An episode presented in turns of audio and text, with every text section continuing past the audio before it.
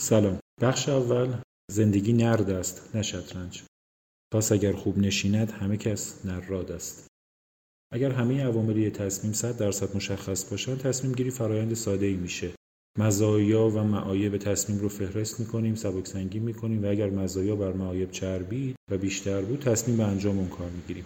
اما در زندگی و کسب و کار و موارد دیگه کمتر زمانی ممکنه همه عوامل مشخص باشن یا به بیان ساده زندگی پوکر یا تخت نرده و نه شطرنج. نویسنده برای توضیح مفهوم این فصل که تمایز بین فرایند صحیح تصمیم گیری و نتیجه اجرایی تصمیمه که ممکنه مطلوب باشه یا ممکنه فاجعه باشه و اینکه باید بین تصمیم و حاصل اون تفکیک قائل شد مثال معروفی از فوتبال آمریکایی می‌زنه که شاید برای ما چندان مفهوم نباشه. خواستم مثال رو به چیزی آشنا تغییر بدم مثلا بگم پنالتی معروف روبرتو باجو در فینال جام جهانی 1994 آمریکا بین تیم‌های ایتالیا و برزیل که دست رفت و ایتالیا قهرمانی جام جهانی رو از دست داد. اما منطبق نبود به مثال نویسنده چون پنالتی زدن همیشه کار ریسکی و پرخطریه. مثال نزدیکتر می‌شد زد پنالتی خاص آقای یحیی گل محمدی در نیمه نهایی جام ملت‌های آسیا که گل نشد. تیم ما از رسیدن به فینال و شانس بزرگ قهرمانی آسیا باز موند. و جمله معروف آقای فردوسی پور چه وقت چیپ زدن بود آقای گل محمدی در خاطر فوتبال دوستان باقی ماند. اون هم همین اشکال رو داره چون خود آقای گل محمدی بعدا در مصاحبه ای گفت که این یکی از بدترین تصمیم های عمرش بوده. این هم با هدف مثال نویسنده مغایره نویسنده می‌خواد با مثالش بگه که تصمیم خوب ممکنه به این نتیجه خیلی بد منتهی بشه و این نتیجه فاجعه بار دلیل بد بودن کیفیت تصمیم نیست. اگر حوصله توضیح طولانی رو ندارید می‌تونید مثال زیر رو در نظر بگیرید. هرچند حساسیت شدیدی که مثال نویسنده داره رو این مثال نداره. همه داراییاتون رو نقد می‌کنید تا در جای خوش آب و هوا و بدون هیچ مشکلی ملکی رو با قیمت خیلی مناسب بخرید و مدتی بعد ناگهان در منطقه زلزله میاد یا جنگی اتفاق میفته و همه سرمایهتون از بین میره. یا با شخصی شرط بندی می‌کنید که تاس بیاندازید و اگر اعداد یک تا پنج اومد شما برنده اید و اگر 6 اومد شما بازنده اید خب اینجا ریاضیات و آمار به شما میگن که این شرط بندی تصمیم خطایی نیست. تاس میاندازید و از شانس بعد شما شماره 6 میاد. شما تصمیم غلطی نگرفته بودید که اتفاقا تصمیم خوبی هم گرفته بودید به لحاظ ریاضی. اما نتیجه نامطلوبه و مطلوب نیست و ممکنه پول زیادی ببازید. یه مثال تاریخی دیگه و البته کمتر شناخته شده. مالک و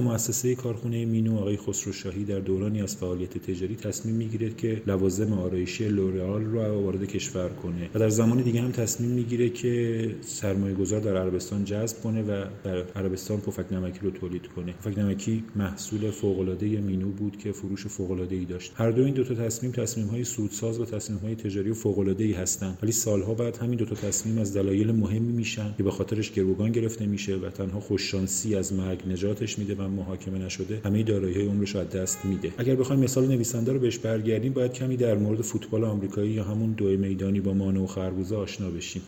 طول زمین بازی فوتبال آمریکایی 120 یارده. دو تا نیمه 50 یاردی زمین اصلی و دو قسمت 10 یاردی منطقه نهایی یا تاچدان کل زمین با خطهایی به بخشای 10 یاردی تقسیم شده. عرض زمین حدود 53 یارده و هر 10 یارد هم حدودا میشه 9 متر. یا دقیق تر اگه بخوایم بگیم 9 ممیز 14 بازی در 4 ربع یا کوارتر 10 12 یا 15 دقیقه انجام میشه. در زمان بازی 11 بازیکن در زمین هستند ولی کل تیم ممکنه تا 53 نفر هم باشه. هم به خاطر مصونیت به خاطر تغییر شرایط بازی از حمله به دفاع از دفاع به حمله تعویض‌های زیادی انجام میشه. معمولا بازیکن‌ها به سه گروه تهاجمی دفاعی و موقعیت‌های خاص تقسیم میشن. هدف بازی اینه که توپ به اون ده یارد پایانی زمین حریف یا تاچدان برسه که اگه به اونجا برسه 6 امتیاز داره. اگر بعد از تاچدان توپ از دروازه بلند حریف هم بگذره یه امتیاز دیگه هم گرفته میشه. برای شروع بازی هم سکه انداخته میشه. از تیم مهمان پرسیده میشه که شیر یا خط اگه حدسش درست باشه اون تعیین می‌کنه که چه تیمی ابتدا توپ رو شوت کنه تا بازی آغاز بشه.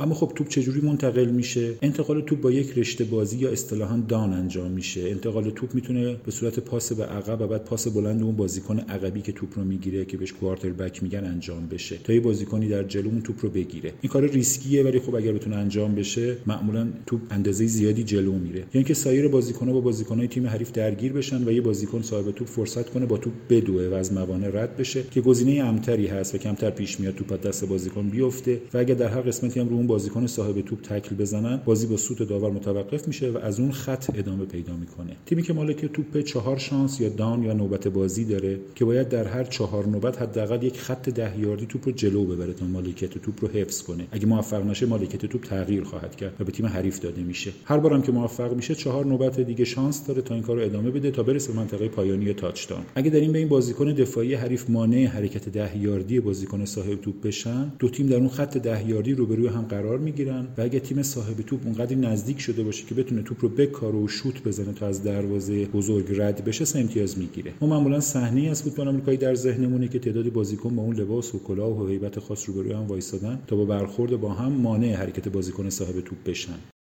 سوپر بول مسابقه سالانه قهرمانی لیگ ملی فوتبال آمریکایی یعنی بالاترین سطح حرفه‌ای فوتبال آمریکایی در جهان. این مسابقه و مراسم جانبیش در یک شنبه سوپر بول برگزار میشه که پربیننده ترین مسابقه تلویزیونی آمریکاست. زمان پخش مسابقه اگرچه تعطیل رسمی نیست اما آمریکا نیمه رسمی تعطیل میشه. برای جذابتر کردن مسابقه که بیش از 100 میلیون بیننده زنده در خود آمریکا داره بسیاری از خواننده ها و موسیقیدان های مشهور در سوپر بول برنامه اجرا کردند و می‌کنند. افرادی مثل مایکل جکسون ماریا کری ویتنی استون جنیفر لوپز شکیرا تیمبرلیک لیدی گاگا بیانسه کیتی پری مدونا پل مکارتنی شنایا تواین بریتنی اسپیرز و افراد خیلی زیادی دیگه. خب حالا برگردیم به مثال نویسنده. داستان درباره 26 ثانیه پایانی سوپربول سال 2015 که تیم سیاتل سی هاکس در ابتدای کوارتر پایانی ده امتیاز جلو بود اما حالا چهار امتیاز عقبه. ولی توپ رو در اختیار خودش داره به نزدیکی منطقه تاچدان رقیب رسیده تقریبا در فاصله 10 یاردیه و شانس بسیار بالایی داره تا حداقل 6 امتیاز بگیره و توپ رو برسونه به تاچدان و تیم رقیب هم فرصت این رو نداره که جبران بکنه. کافیه کمی جلوتر بدوئن و به تاچدان برسن تا 6 امتیاز بگیرن و برنده بشن. سیاتل در شانس دوم توپ رو در اختیار داره و دو شانس دیگه هم داره. در نوبت قبلی هم با یک پرتاب خیلی بلند تونسته خیلی بیشتر از 10 یارد یا 9 متر پیشروی کنه. در فوتبال آمریکایی بسته به مکان توپ تکنیک‌های مختلفی استفاده میشه مثل دویدن و پاسهای کوتاه یا پاسهای بلند. سیاتل در نوبت قبل گفتیم پاس بلند رو امتحان کرده و نتیجه خیلی خوبی گرفته. کوارتربک اون بازیکنی که اون پشت توپی که پرتاب میشه رو ابتدا می‌گیره و بعد توپ رو تقسیم و توزیع می‌کنه شاید کلیدی ترین پست تمام تیم باشه. یه نقش مشابه رهبر ارکستر یا کاپیتان تیم که روند و نحوه بازی تیم رو هماهنگ می‌کنه. در هر بازی کوارتربک وظیفه پخش توپ به جلو رو به عهده داره و نقطه آغاز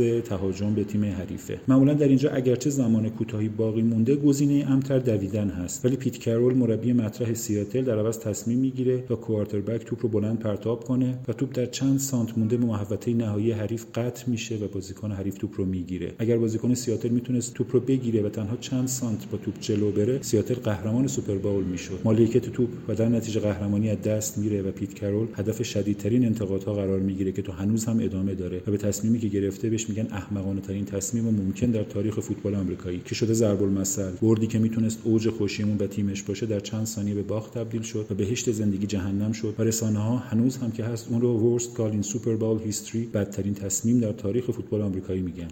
اما یا پیت کرول تصمیم اشتباهی گرفته بود؟ واضحه که نتیجه تصمیم فاجعه بار بوده. اما یا تصمیم مربی اشتباه بوده؟